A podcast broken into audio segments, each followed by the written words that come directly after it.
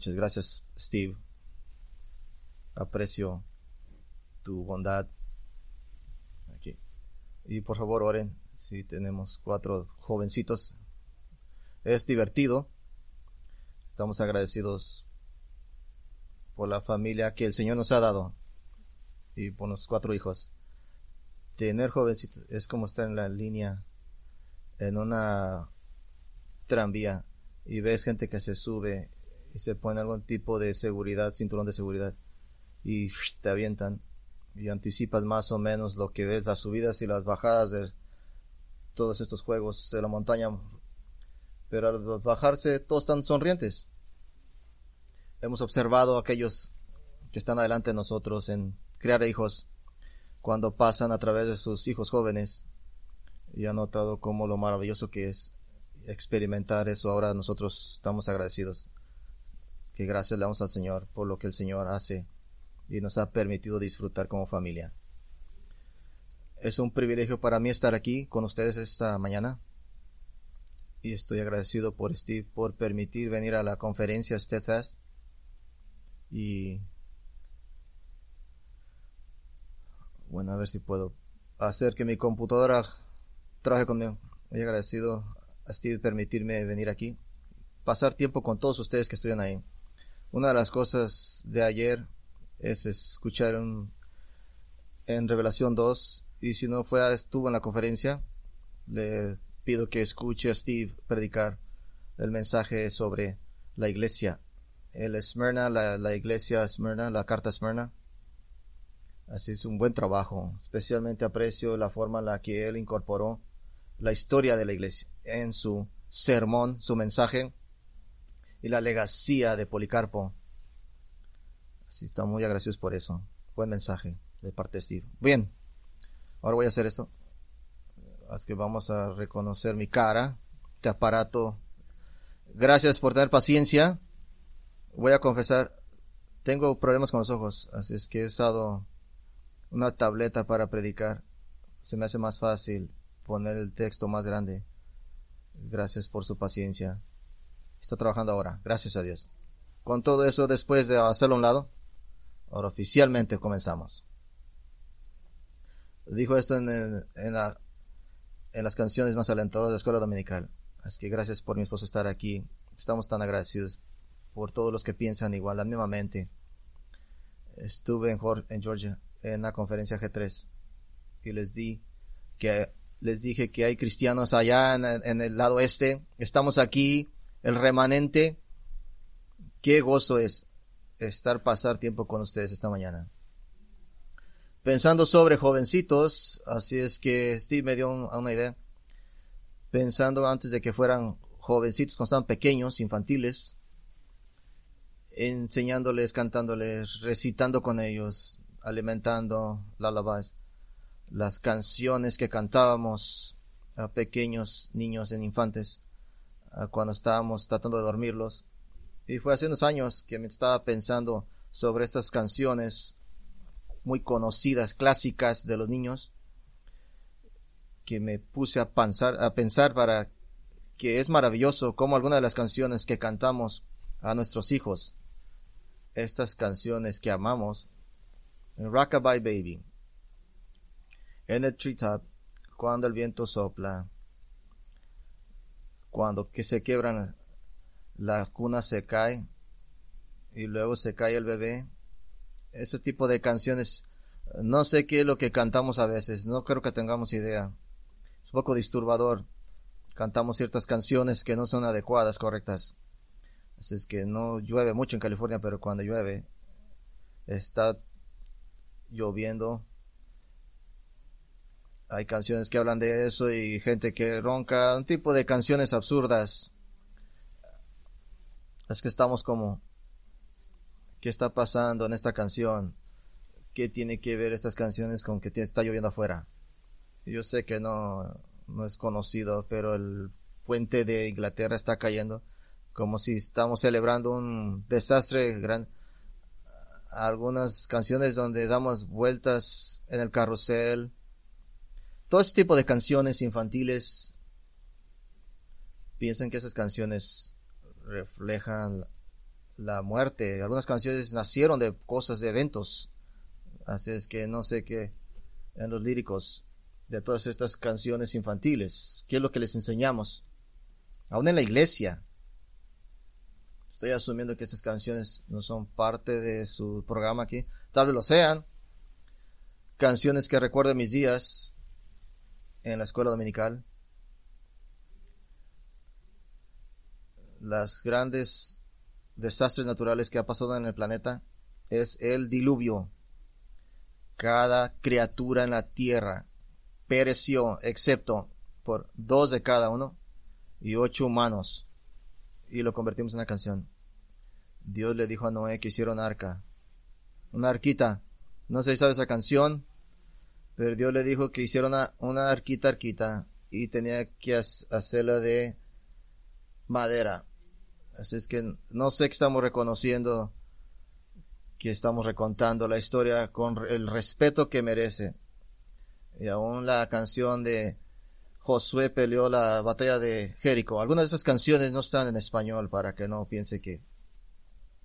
Así es que algunas de esas canciones se cantaban a los niños, gente que tomaba y armaba tipo de rompecabezas con esas cosas. Pero lo más despertador de todas las canciones infantiles, es más, el título de esta mañana es las canciones más alentadoras de la escuela dominical. Así es que una de las más grandiosas, no el diablo, que puede sentarse, la más alentadora de todas las escuelas dominicales es el hombre hizo sobre su casa sobre la roca. Ustedes saben eso. Algunas de estas canciones, se han hecho canciones sobre esto. El hombre sabio hizo su casa sobre la roca. Y luego el siguiente hizo, eh, sabemos que hay un, una persona insensata que hizo su casa sobre la arena y vino la lluvia y destruyó todo. Cae la lluvia, cae la rubia. Se hace canciones sobre esto. Y la casa de la, que estaba en la arena. Así es que nuestra casa, hay variaciones de estas cosas cualquiera que sea la situación.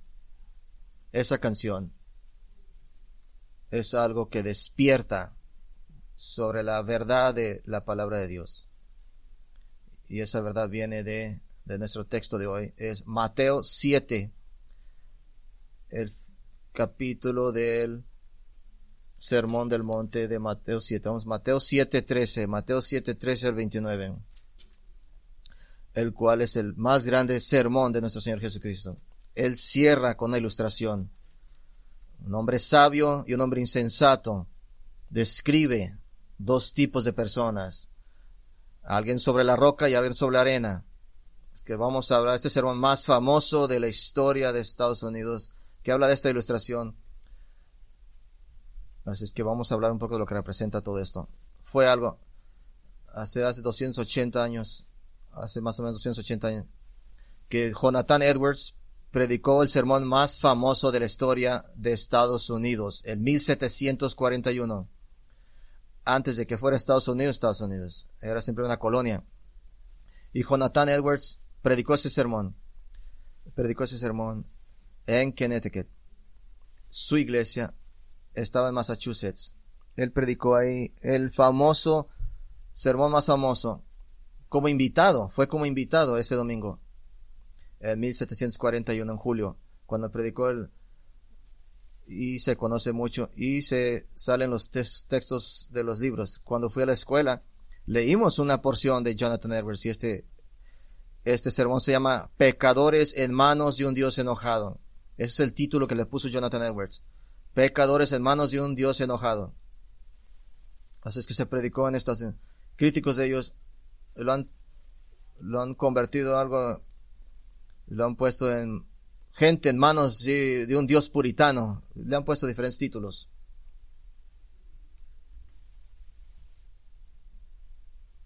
Así es que vamos a, ver este mensaje, no un mensaje despertador. En este mensaje estaba enfrentando la hipocresía y al cristiano nominal de esos, de esa congregación puritanos en, Inglaterra se habían hecho ya comunes, según profesaban a Cristo, decir que eran cristianos y crecían como cristianos y a todos los que conocían se eran cristianos. Su toda experiencia de la vida se puede decir que era cristiana, pero nunca verdaderamente habían dado sus vidas al Señor Jesucristo. Estaban, eran inconversos, aunque profesaban que eran creyentes. Así es que no es tanto que pecadores en manos de un Dios enojado, simplemente un una persona que estaba desesperada, el hombre estaba desesperado, Jonathan, de que entendieran el Evangelio y confrontar todos los actos externos de su religiosidad. Él dijo cosas como en ese sermón que, que son provocativas, que te provocan. Compara la congregación en el como insectos, como arañas, se compara cosas horribles y que no hay nada que te previene caerte al infierno. Le advierte a la congregación que era solo la mano de Dios que podía prevenirlos de entrar la eternidad. Y en esa mañana habían sido por su gracia haber entrado y sentarse y escuchar la palabra de Dios. Y confrontó, los confrontó ellos con la realidad de que si no volteaban a Cristo, su profesión de fe, su religión, sus obras externas, su bondad buena de fuera. Así es que solamente los llevaré a la condenación y últimamente al eterno juicio. Eh, Pecadores hermanos de Dios enojado es un sermón más famoso que se predicó en Estados Unidos. Pero no es más diferente de todos los sermones, de los sermones, el sermón más predicado el cual es el Sermón del Monte. Así es que esta mañana, mientras estamos orando con los líderes, hice el comentario que el mensaje es el sermón más grande que siempre se hace predicado. El sermón más famoso predicado, el sermón de Jesucristo en el monte. Así es que este de Jonathan no es el mensaje más grande, pero es sobre el mensaje más grande, el sermón del monte. Un sermón predicado por algunos de los predicadores. Y el sermón más grande, predicado por Jesús. ¿Cuál era el tópico del sermón del monte? Más o menos como pecadores hermanos de un Dios enojado.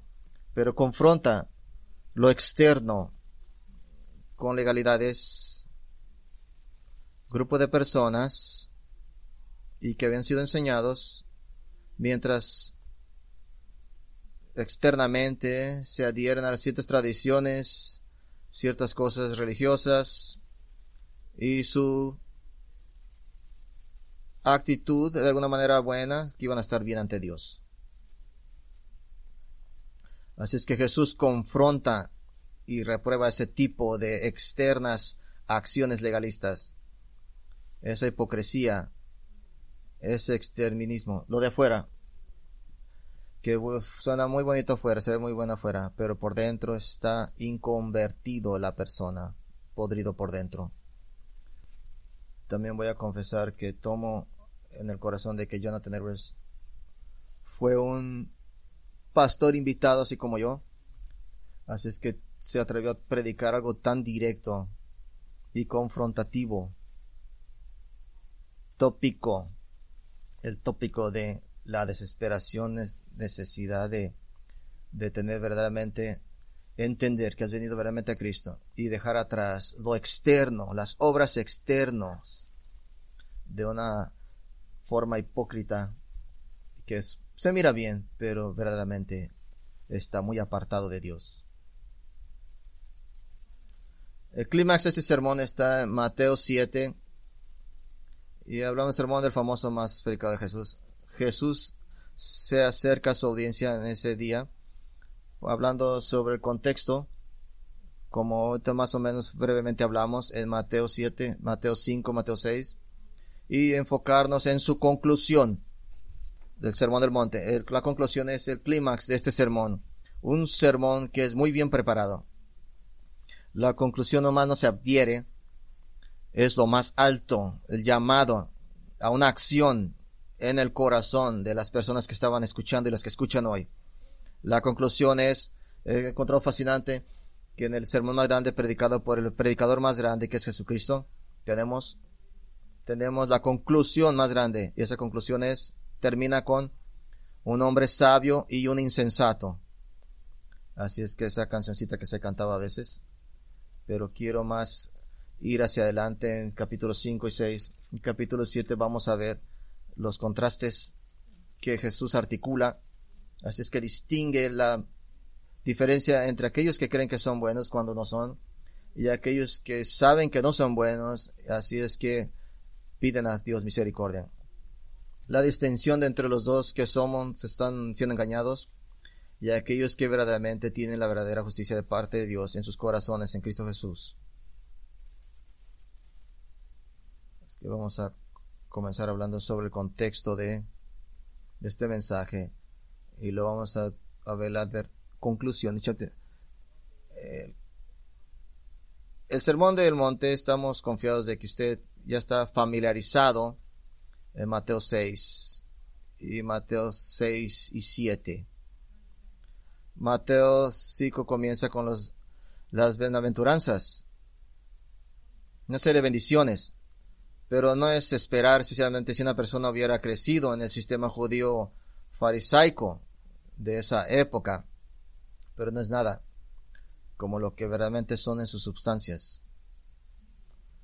Cristo nos dice, confrontando a todos aquellos que piensan por lo que hacen y lo que puede ofrecer a Dios en términos de, en el, sistema legalista, si una persona hubiera crecido en el sistema judaico farisaico, se esfuerzan por guardar la ley.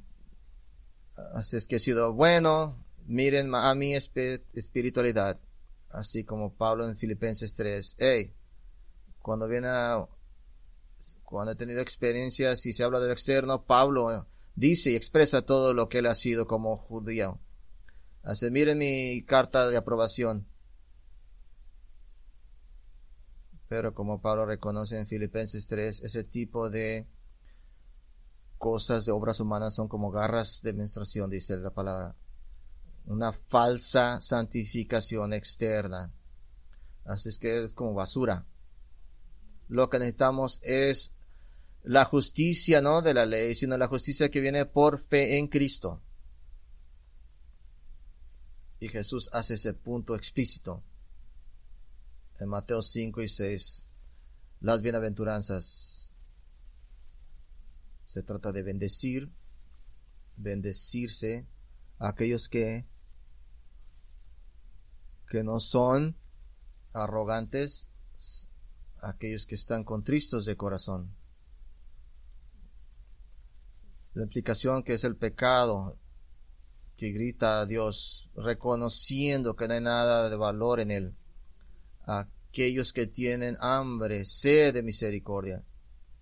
No una justicia que ellos crean en su propio, pero algo que se les ha dado como un regalo de Dios, de parte de Dios, solamente a través de la fe en Cristo Jesús. Así es que Así es que Jesús comienza identificando estas cosas, estas actitudes que están completamente contrarias al orgullo y lo exterior de algunos. Así es que caracteriza a los escribas y a los fariseos. Por eso es en el 5.20, él puede decir, a menos que tu justicia excida, no entrarán en el reino de Dios. Tiene que superar a los escribas y fariseos. Eso fue poderoso a esa audiencia. Fue fuerte eso. Estos son los líderes espirituales. Y Él les está diciendo, debe exceder la doctrina de ellos. ¿Cómo es eso posible? Bueno, es solo posible si tu justicia es de diferente carácter que lo externo de los tiene que comenzar con el corazón confesando tus faltas, tu pecado, llorar, gritar, pedir, que solo nos da en humildad. Jesús va más allá en capítulo 5, continúa haciendo hincapié en ese punto, lo mejor que los hombres pueden lograr es una conformidad superficial con ciertas partes de la ley, pero Dios mira el corazón. A la gente de ese día se le había enseñado eso. Y así es que se les enseñaban ese tipo de cosas externas. Estaba bien odiar siempre que no asesinaran. Cristo hace pedazos esa idea. Está permitido codiciar o incluso divorciarse por razones arbitrarias siempre que no cometieran adulterio. Era aceptable no cumplir su palabra siempre y cuando no rompieran un voto solemne. Estaba bien buscar venganza siempre que lo hicieran con moderación, pero Cristo estuvo destruyendo todo esto. Era bueno odiar a tu enemigo siempre que amaran a sus enemigos. Si a cada paso el Señor destruye la forma incorrecta de pensar. En solo unos pocos versículos Jesús expone la hipocresía de todo ese sistema. Porque la verdadera justicia exige un cambio total de adentro hacia afuera, exige que el corazón sea transformado. Un punto que Jesús destaca en los versículos donde había metafóricamente que de la naturaleza radical del verdadero arrepentimiento. Así de nuevo, Jesús ataca lo bancarrota que está este sistema legalista externo. Y lo pone el martillo en el versículo 48. Lo externo de los fariseos no era algo como estándar para aquella multitud que pensaba que les estaba yendo bien al ajustarse con un conjunto de reglas externas socialmente aceptadas y regulaciones. Las palabras de Cristo llegaron como una acusación punzante. Así es que su Padre en el cielo está perfecto, Él es perfecto. Y ese es el estándar, ¿no? Usted debe estar perfecto. Pues pensar que eres justo, pero Dios exige perfección. Y no solo conformidad exterior, sino completa justicia exterior. Así es que hablamos en la escuela dominical de Lutero. Así es que estos reformadores en 1500, mientras caminaba de la escuela de ley, y cayó una lluvia en 1505 y como un rayo pegó cerca donde él caminaba, se puede haber imaginado lo que él temió sobre esa experiencia. Lutero fue tan, se espantó que gritó en 1600 como romano, no a Dios, pero a sus santos, santo fulano, ayúdame y voy a ser monje, como lo hace un religioso.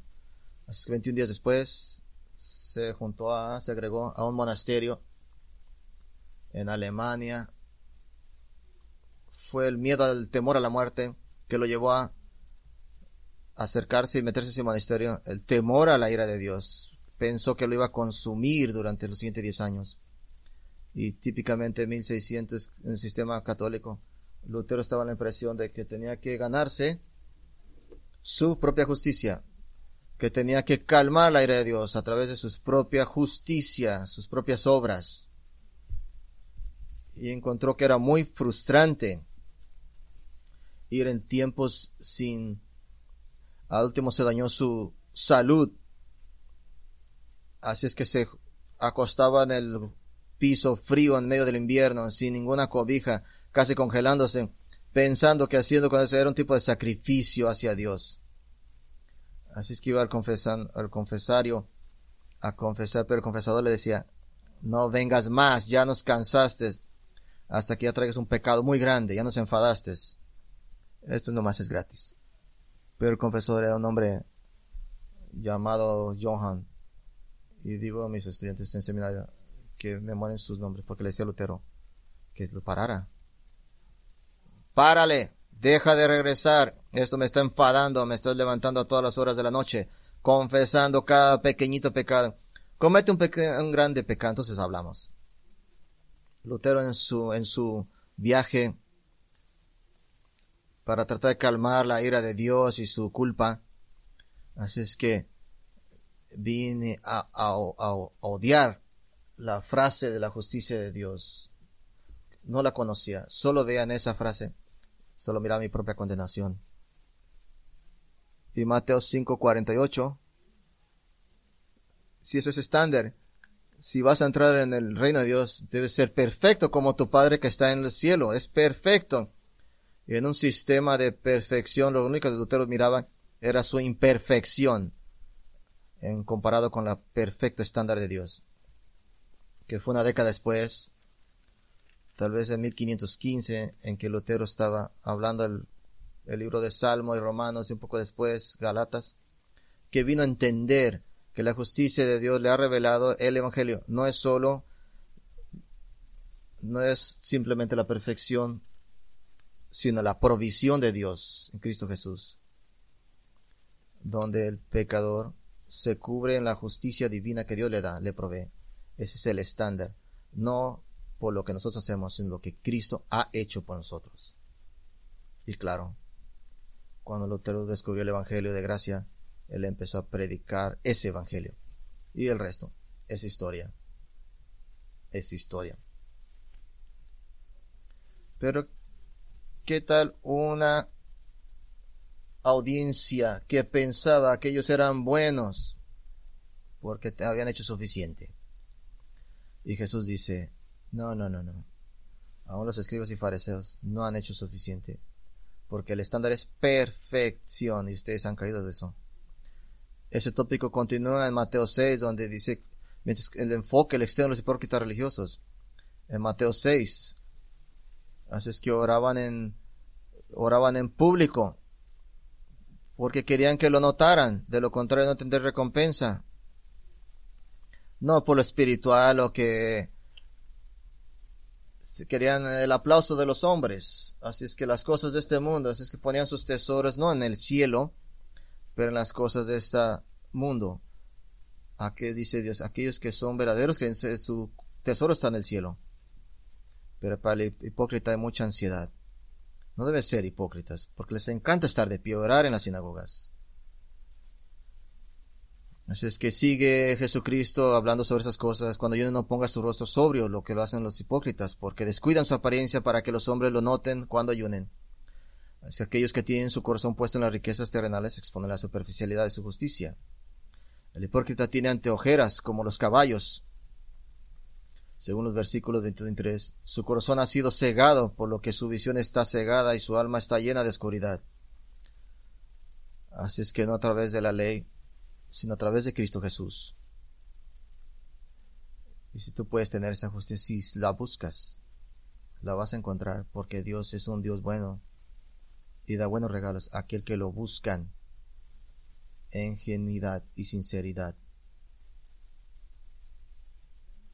Entonces en capítulo 7, versículo 13, que empieza su conclusión a este sermón épico que confronta las inseguridades de toda esta gente. Estoy recordado esta pregunta de, del evangelista material explosivo.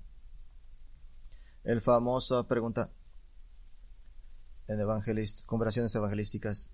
Si usted ha estado frente a Dios en este día, si te preguntara, ¿por qué debería entrarte al cielo? ¿Qué respuesta darías?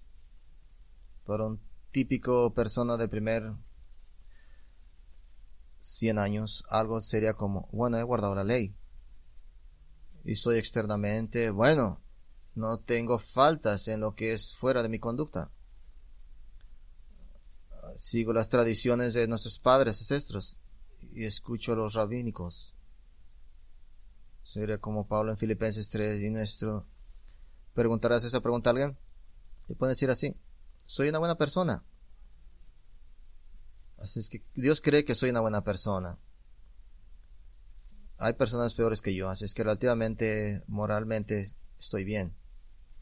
Y el punto de Jesús a sus audiencias en el primer 100 años es que nadie, nadie, nadie entrará por la puerta estrecha, porque ancha es la puerta y ancho el camino que lleva a la perdición. Así es que la puerta estrecha de la que Jesús está hablando es Él mismo. Ocupamos justicia que no es, que no es de nosotros, una justicia que viene del único, la única forma en que los pecadores pueden salvarse, del era de Dios.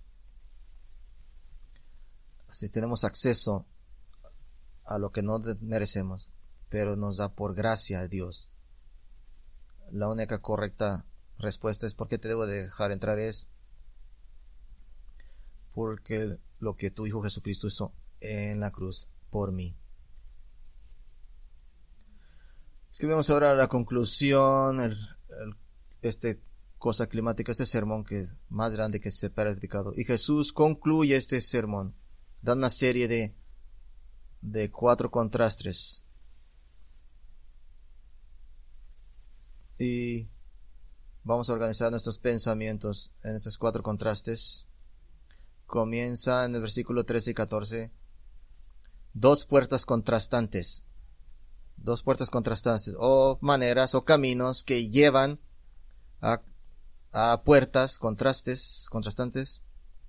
Versículo 13. Entren por la puerta estrecha porque amplia es la puerta y espacioso el sendero que conduce a la perdición y muchos son los que van por él. Así es que, porque pequeña es la puerta y angosto el camino que conduce a la vida y pocos son los que la encuentran. Dos caminos, cada uno lleva a diferentes puertas. Me gusta cómo el Señor Jesús pone toda persona que siempre ha vivido y los pone en una de las dos categorías. Cada religión que siempre ha sido creada por el humano en una de las dos categorías. La categorización de los humanos, lo que significa que es un conjunto de rituales, una lista de requisitos morales externos, sino más bien una buena persona. Yo voy a la iglesia, y me junto con cristianos. Soy bueno. Aquellos que intentan abrirse camino hacia el cielo se encuentran en el camino ancho dirigido a la destrucción. Solo aquellos que reconocen el pecado y se vuelven a Cristo serán salvos. Notamos en estos versículos que la puerta es estrecha, lo que implica que se debe entrar sola y sin equipaje. ¿Cuál es la manera? No es una persona Juan 14:6 dice, yo soy la vida, yo soy el camino. También notamos que el camino también es angosto, no es fácil y cómodo como el camino ancho, sino más bien el camino de autosacrificio. La gente se niega a sí mismo, toma su cruz y sigue a Cristo. Notamos finalmente que solo unos pocos encuentran en la puerta pequeña que conduce al camino angosto. El verdadero cristianismo no es popular. La vida eterna se da como un regalo gratuito, pero exige todo. Y para entender estas entender que no hay nada más, no hay nada de valor en mí que puede merecer la vida eterna. Vengo de bueno como el colector de impuestos pidiendo misericordia, que mis obras no son nada ante un Dios santo, y solo a través de su gracia de Cristo Jesús que, que voy a entrar a través de Él, solo por Él recordado de los puritanos. Richard Baxter siempre se enfermó, pensó que se iba a morir. Y cuando te enfermas y crees que estás a morir, ¿qué haces? Y eso fue lo que Richard Baxter hizo. Es, un libro maravilloso que escribió él, que habla del cielo. Y en ese libro, Baxter apunta que dice, en los suelos del cielo, escribe, merezco. Pero en las puertas de la iglesia escribe regalo gratis, regalo de gracia. La puerta es Cristo y el camino es Cristo. Y aquí es que lo encuentren, que encuentren la vida eterna solo a través de Cristo Jesús. Él es el camino y Él es la puerta. Y no vas a pasar a través de esa puerta. En los bases de ninguna de las cosas que tú haces practicas externamente. Sé que no es una perfecta ilustración, pero es una analogía de pasar como en el aeropuerto.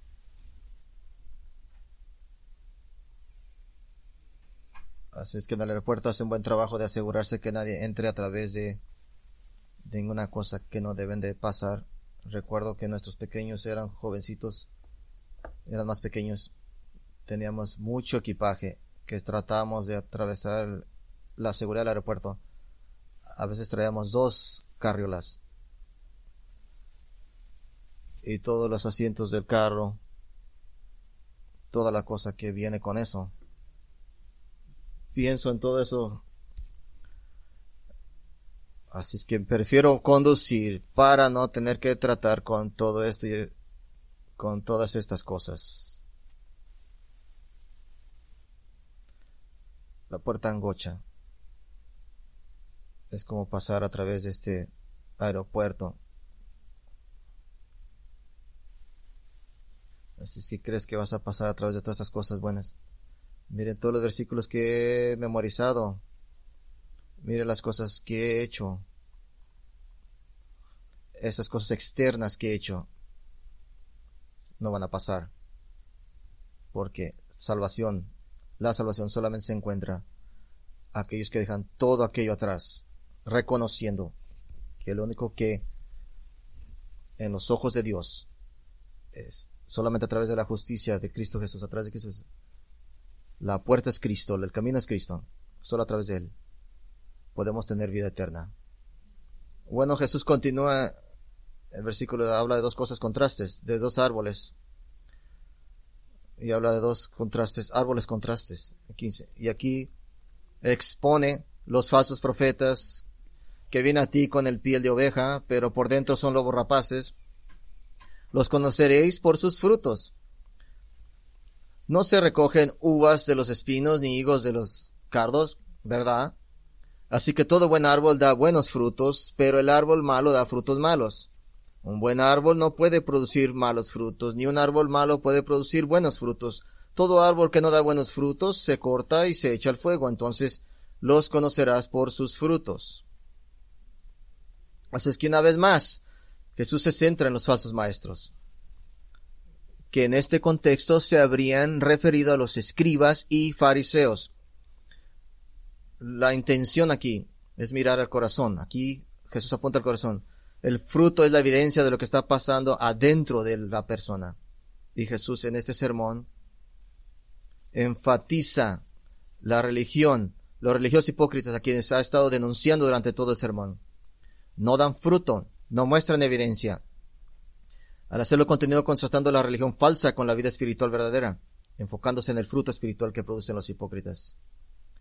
Así que todo lo externo, real, irrealístico, de tratar de ganar el favor de Dios, aunque esas cosas en algún tiempo aparezcan cosas de piedad para nosotros y buenas, ante los ojos de Dios son miseria. Y Jesús aquí contrasta estas cosas. La fruta mala de la religión, de las cosas externas, lo que sale de adentro, nos trae un tres contraste, versículo 21-23. Pasar un poco de tiempo más aquí. Dos destinos contrastes, las características de los advertidos, tres características de los justos que se expondrán en el día de juicio. No todo aquel que me dice, Señor, Señor, entrará en el reino de los cielos, pero el que hace la voluntad de mi Padre, que está en los cielos, entrará. Muchos me dirán aquel día, Señor, Señor, no profetizamos en tu nombre y en tu nombre echamos fuera demonios y en tu nombre hicimos muchos milagros. Y luego se les dirá, nunca los conocí, les dirá, apartados de mí, los que practican la iniquidad. Por contraste, solo quiero apuntar algo las características de los falsos creyentes. De nuevo, muy a, abre los ojos. Esto tal vez una de las cosas, sí, no la más, cosas que nos debería despertar en todo el Nuevo Testamento. Ver por qué Jonathan Edwards fue un predicador invitado y predica estas verdades hasta 1700. En ese entonces lo predicó. Estas cosas falsas están caracterizadas por un algo falso en versículo 21. Dicen, Señor, Señor. Pero esa profesión está vacía, sin nada de base, está corrompida. Y se caracterizan en versículo 21 por confían en la conducta externa. Piense, este es el punto del sermón del monte porque estas personas piensan que deben ser dejadas entrar al cielo. Mire, mira lo que hemos hecho. Y en el primer cien años, esos judíos que eran considerados profetas, y que cuando, cuando menos clamaban que eran exorcistas, y que de alguna manera hacían lo que la gente pensaba que eran milagros. Esto era lo más alto de la espiritualidad, una credencial espiritual, que pensaba la gente eso. Y Jesús dice, esas cosas externas no, importa qué tan nobles aparezcan en un nivel humano, esas cosas contribuyen a nada cuando te pares frente a Dios. Inclusive te sirven de estorbo. Así es que, es que profesaban cosas, Señor, Señor, decían, que confiaban en las cosas externas. Mira todo lo que hemos hecho. ¿Y qué era el resultado? Versículo 23 dice, condenación eterna. Les dice, nunca les conocí, apartados de mí. Y la ironía aquí es que pensaban que habían hecho tan bien en guardar la ley. Y Jesús los condena por su falta de ley, su falta de guardar la justicia. Porque el hombre mira lo que está afuera, pero Dios mira el corazón. Y he notado aquí que, que hay contrastes en estos versículos. Tienes dos contrastes, dos puertas. 13 y 14. Y dos árboles que contrastan.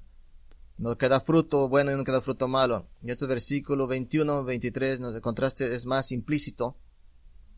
Pero el contraste está ahí. Es un contraste con esos falsos creyentes que confían en su propia bondad para llevarlos al cielo con el nuevo, el verdadero creyente los verdaderos creyentes se caracterizan,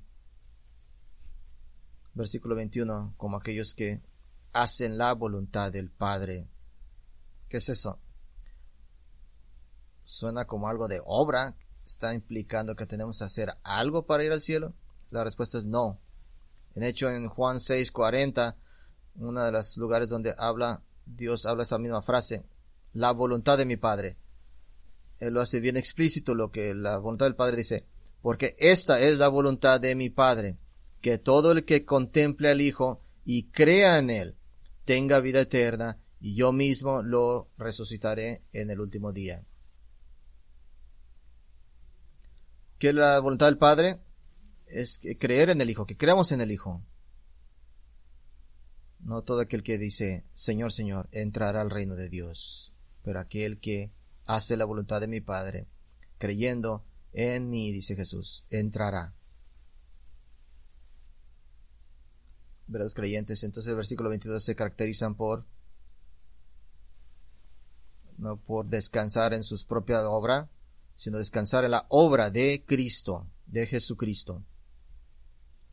Reconocen que están destituidos de la gloria de Dios, no de su propio caminar, sino a través de fe en Cristo Jesús se gozan en el cambio. En 2 Corintios 5:21, Él se hizo pecado por nosotros para que nosotros pudiéramos llegar a ser justicia de Dios en Él. Que seamos la justicia ante Dios, en Él, en Cristo. Así vemos el contraste. Falsos creyentes. Mira todo lo que hicimos. Y los verdaderos creyentes dicen, confiamos y descansamos en solamente en la obra de Cristo. Y vemos en versículo 22 la eterna condenación de los que profesan falsamente está contrastado. Aquellos que reconocen. Así es que verdaderos creyentes son aquellos que hacen la voluntad del Padre y descansan en la obra de Cristo Jesús y que saben la verdadera manera de ir al cielo. Y se nos recuerda una vez más que el camino hacia el cielo no es un sistema, no es una lista de hacer y no hacer, no es una serie de conductas y modificaciones. Camino hacia el cielo es a través de la fe en Cristo Jesús, una relación salvadora. Exacto. Esto dije antes, es que Juan 14, 14 dice, yo soy el camino, la, yo soy el camino, la verdad y la vida. Y nadie viene al Padre sino a través de mí. Así con Jesús dice que los falsos nunca los oí. La implicación es que el verdadero creyente la respuesta es, yo sí te conozco. El verdadero creyente dice, yo sí te conozco. Y, y él sabe la esencia. Esta es la eterna vida, que te conozcan a ti y al que has enviado. Juan 17.1. La eterna vida comienza con el reconocimiento, el gozo y la obra redentora de Cristo Jesús, que por siempre y siempre adoraremos y nos gozaremos como resultado. Así es que los dos fundamentos contrastantes están tan claros por nuestro Señor. las cosas vacías y el externo conducirse de los falsos está contrasto con aquellos que verdaderamente hacen la voluntad de Dios, que confían en la obra única de Jesucristo, que Él ha concluido nuestro beneficio. Reconocer que la única manera de salvar es conocer a Jesucristo. Así es que, como Jonathan Edwards hace 280, 280 en esta mañana los reto. Segunda de Corintios, examinen su propio corazón. Mientras se paran ante Dios hoy en este día. En las bases de qué? De lo que usted ha hecho o en las bases de lo que Jesucristo ha hecho. Esa es la diferencia entre es la diferencia entre un sistema que está en bancarrota y el otro que es Salvador. Y todo esto nos lleva a nuestra cuarta contraste, y la que representa en el versículo, en esa canción. Aquí está Jesús ilustrando el hombre sabio, el insensato, cerrando la ilustración en la mejor conclusión que puede dar Jesucristo. Dos caminos, dos personas, dos fundamentos versículos 24 al 27.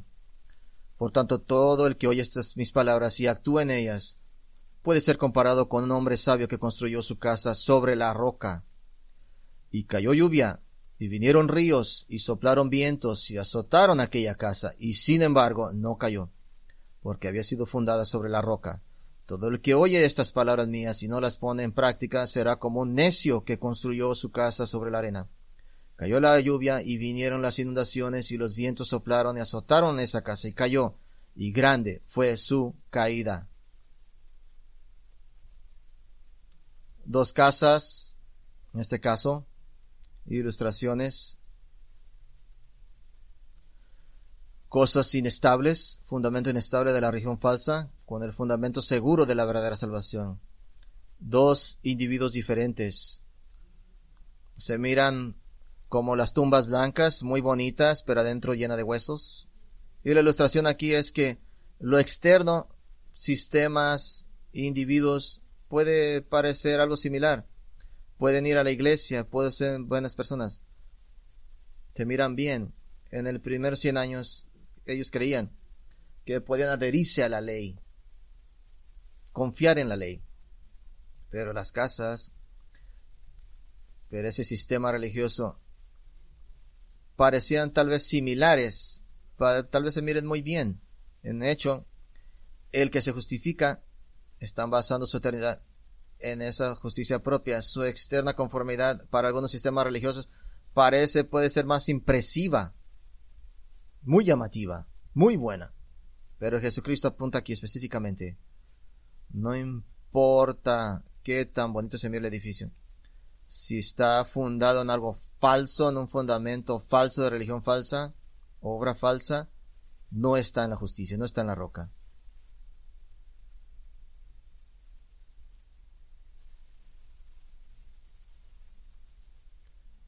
Hace muchos años y yo estábamos mirando una casa, entonces consideramos comprar una casa y estamos interesados en una particular vecindario hasta que descubrimos que había una demanda en contra de los constructores a causa de la fundación de las casas que habían sido construidas en esa comunidad se estaban resbalando, cayendo. Es que regresamos aprender después de que vimos una de las casas que notamos. Había roturas en el driveway, en, la entrada del carro. Eh, no creo que quieramos comprar esta casa, comprar esta casa. Se miraba bien por fuera, excepto la fundación estaba falsa. Así es que estamos familiarizados con comunidades que a veces se resbalan las casas, su fundación se ha lavado y a veces mansiones en Málago muy cerca de precipicios y se caen porque su fundación resbala, cae. ¿Quién quiere vivir en una causa de lujo sabiendo que su fundación no está buena y puede caer? Nadie. Jesús apunta aquí, obviamente, eso si formas tu vida en Cristo. Cuando los vientos, la reina, tormentas, cuando el juicio venga, tú vas a estar bien, porque estás cubierto por Él, como el hombre sabio que construyó su casa sobre la roca. Poder confrontar el juicio de Dios. Por contraste, si has construido tu vida en el sistema religioso, en la arena, cosas que quieres hacer por ti mismo, toda tu conformidad externa, de alguna manera, tu propia justicia, tu propio estándar, no importa qué tan bueno se parezca, no importa qué tan impresivo sea, no importa que hagas buena impresión, cuando te pares ante Dios y todo su juicio caiga sobre de ti, toda esa cosa colapsará, caerá. Y la casa en la arena se fue, se cayó, se destruyó. La advertencia de este texto es una advertencia, de nuevo, es apropiado para aquellos que, como yo, han crecido en un sistema religioso, en un ambiente religioso, donde las tentaciones de gravitar algún tipo de hipocresía puede ser tentador. Y qué advertencia es para nosotros, un recordatorio. Verdadera religión, la verdadera fe, verdadera salvación, estar bien ante Dios, es confiar en la palabra de Cristo y la obra de Jesucristo. Solamente Jesucristo es la fundación que puede salvar y sostener. En ese famoso sermón,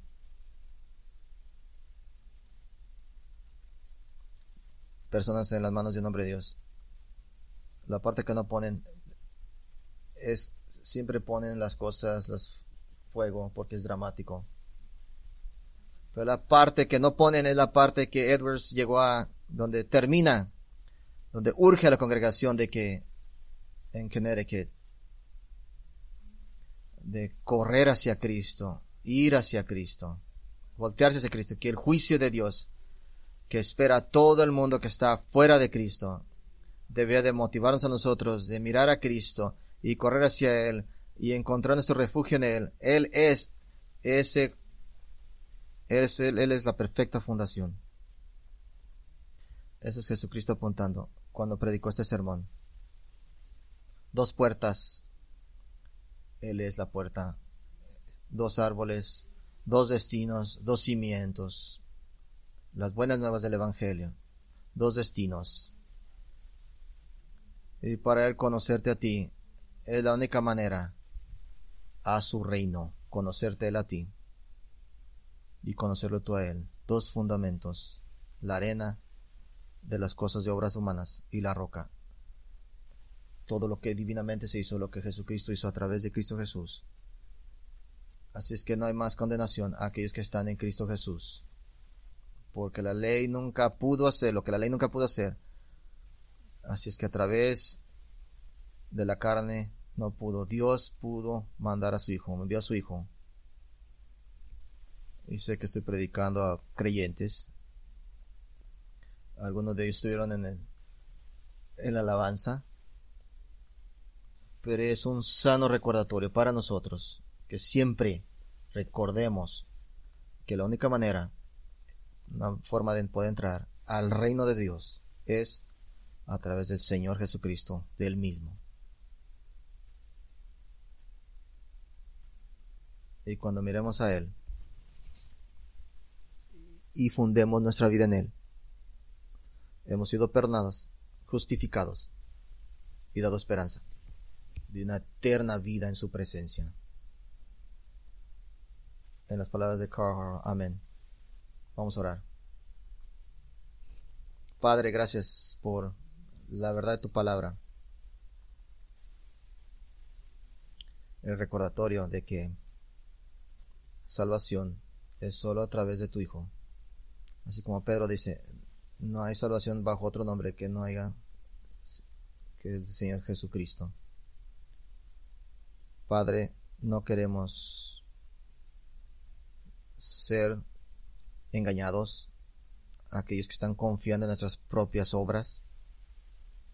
reconocemos lo bancarrota que estamos en nuestra justicia injusta enfrente de tu presencia y que esa salvación es solamente disponible a través de lo que tu Hijo Jesucristo hizo en la, en la cruz para nosotros. Nos gozamos, nos gozamos en Él y en su obra. Miramos hacia adelante el día en que vamos a estar rodeando su trono, alabando sus alabanzas. Le damos toda la gloria que le place a Él. Como Señor y Salvador, adoramos todo esto en su nombre, en el Señor Jesucristo. Amén.